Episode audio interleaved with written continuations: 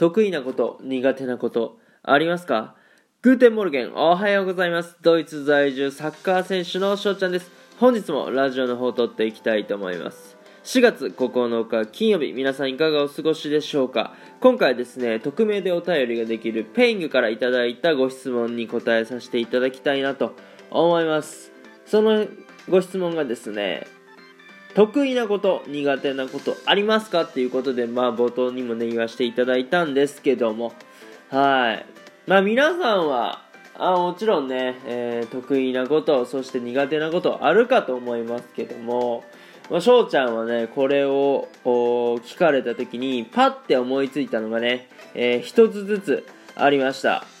まずは苦手なことを紹介していきます。これはですね字が下手。ねもう苦手。字をうまくことができない。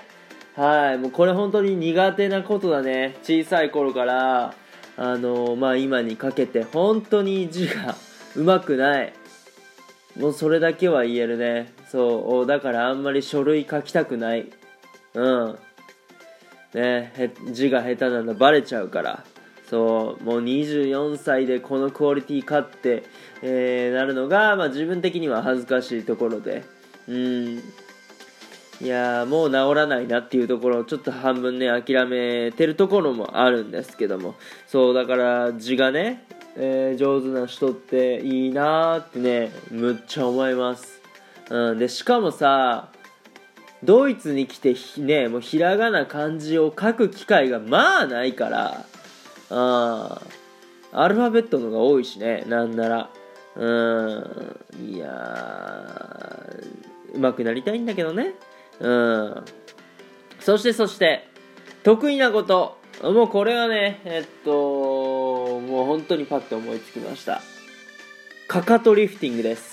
はい。まあ皆さんご存知、リフティング、サッカーでね、えー、ボールを落とさずに、手を使わずに、足でね、まあ頭とかも使えることもありますけど、そう、手以外で、えー、っと、もうジャグリングみたいな感じで、えー、ボンボンボンボンね、地面に落とさずにやるんですけども、えそれのかかとバージョンですね。えっと、まあ僕の場合は右足を使ったかかる、かかとリフティング。これはまあ、あの得意なことって言っていいんじゃないかなって思います。うんまあ、ドイツに来て、えまあ、かかとリフティングしてるとすげえってね、えー、もうみんな言ってくるんですよそうだからあのドイツに来てかかとリフティングできる人を俺はまだ見たことがない、まあ、絶対いますよどこかに。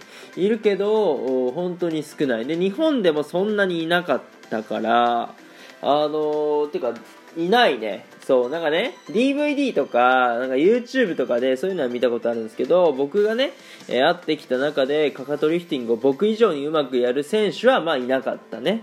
うん。中学校高校大学と。うん。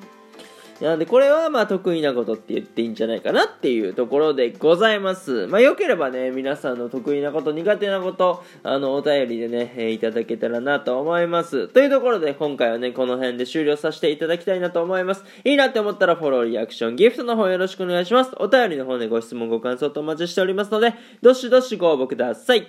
今日という日がね、良き一日になりますように。アイネンシェーネンタークのビスダン。チュース